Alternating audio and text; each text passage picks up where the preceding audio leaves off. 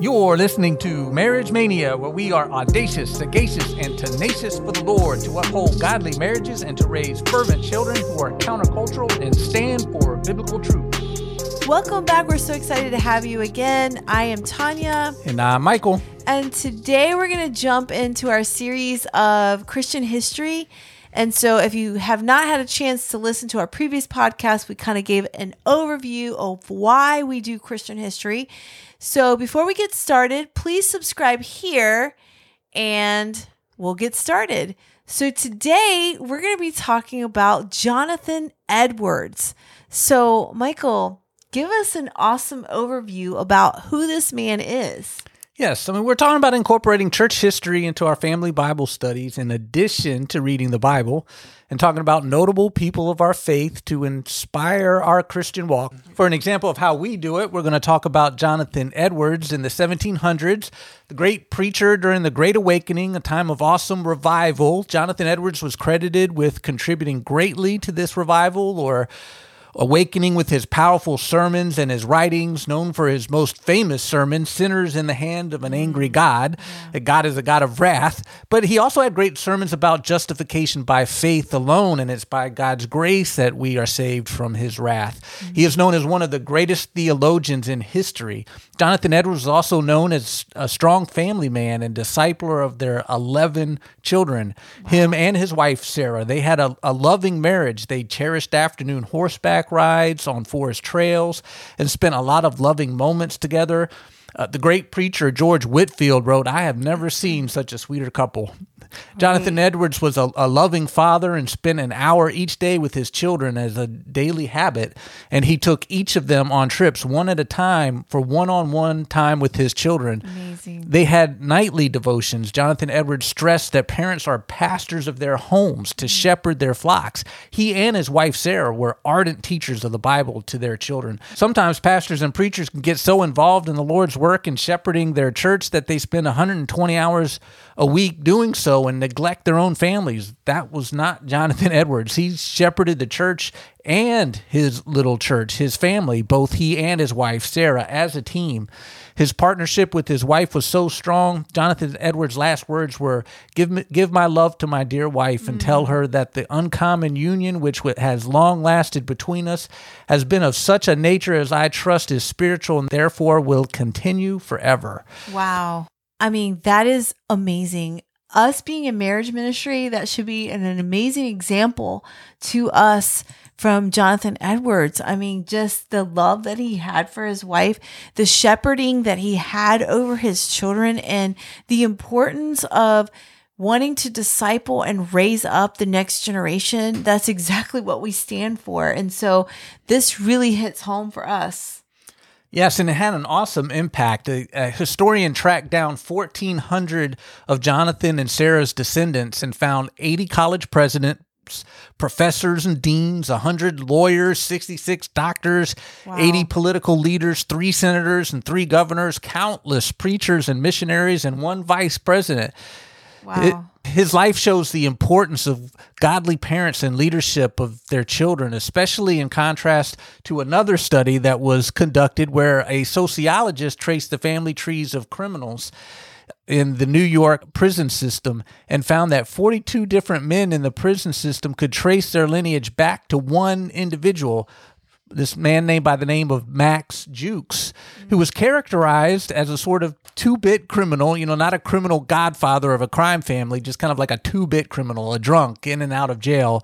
You know, what kind of legacy did he leave? And they saw that his descendants included seven murderers, 60 thieves, 190 prostitutes, 150 wow. other convicts, 310 paupers, and 440 drunks.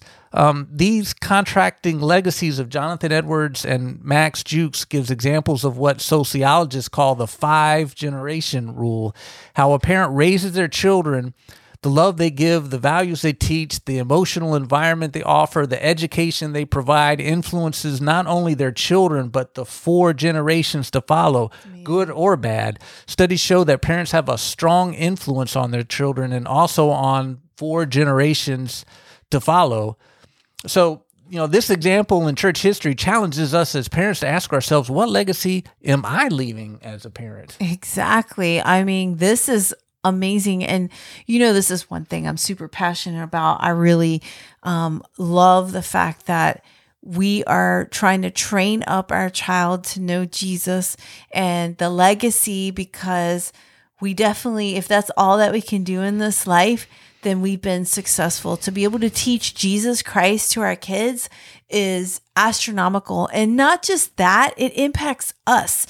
It, it convicts us to do better. And not that we're doing it for works because Jesus has already paid it all.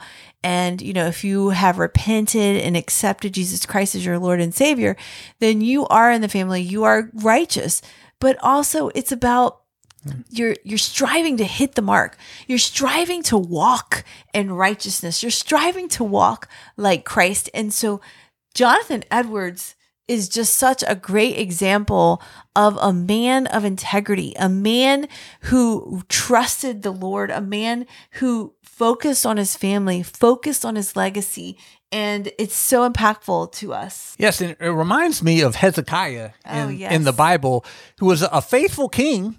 God told him he would die and to get his house in order, but he humbled himself and pleaded with God, and God gave him 15 more years. But then he got prideful and bragged about what he had to a Babylonian envoy, like giving the fox a tour of the chicken coop.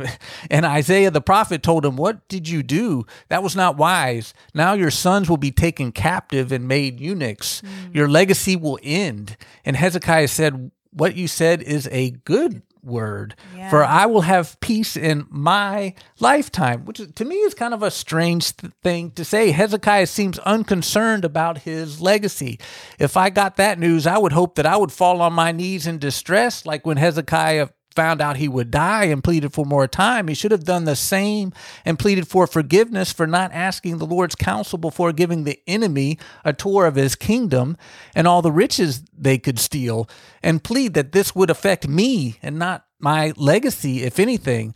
You know, our job as parents, as mandated by Deuteronomy 6, is to raise our children to be so strong in the Lord that they want to pass on this truth to their children and to their children and then to their children. I want to follow the example of Jonathan and Sarah Edwards. I am with you, and I totally agree. That story of Hezekiah, because he had an amazing prayer.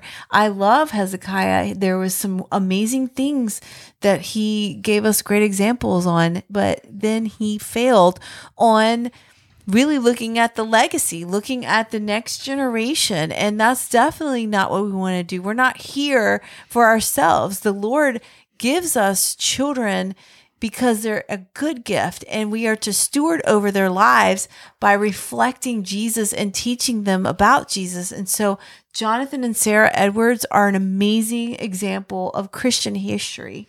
Yeah. Now, there are plenty of examples where people rise above their upbringing and determine to do things differently and follow the Lord and disciple their children, even though it was not modeled for them by their parents. And, and in contrast, there are children who reject their godly upbringing and become prodigal children and, and the faith does not get passed on to the next generation. They raise kids who are not in the faith. Parents aren't the only influence in this world and and this is a world full of horrible influences that we need to work hard to protect them from, but we can't protect them from them all and ultimately we have to release them into the world at some point to make their own decisions mm-hmm. with hopefully a strong Christian faith as their base and desire to resist the evil temptations of this world, but some make the wrong decisions and go down the wrong path despite their upbringing. We can't control all that. Our job as parents is to give our children this strong Christian foundation. And if we do our job, the Bible says, raise up a child in the way he should go. And when he's old, he will not depart from it. Our children still have a free will to make their own decision to follow God's ways or not. But the example of Jonathan and Sarah Edwards shows us that we increase the odds of our children following God's ways if we do our job as parents to disciple them in the Lord, and we increase the odds that they won't follow God's ways if we don't. That's a sobering reality. this is great just to get an overview of Jonathan and Sarah Edwards and how we can talk about that in our families. And if you want to learn more about Jonathan Edwards, just research that more so you can bring more amazing information into your home and your devotionals. This was great. I really enjoyed the overview. So, follow along as we continue to talk about different men and women in Christian history and how it can impact your family and just impact you. And so, thank you for following along. And until next time, God bless.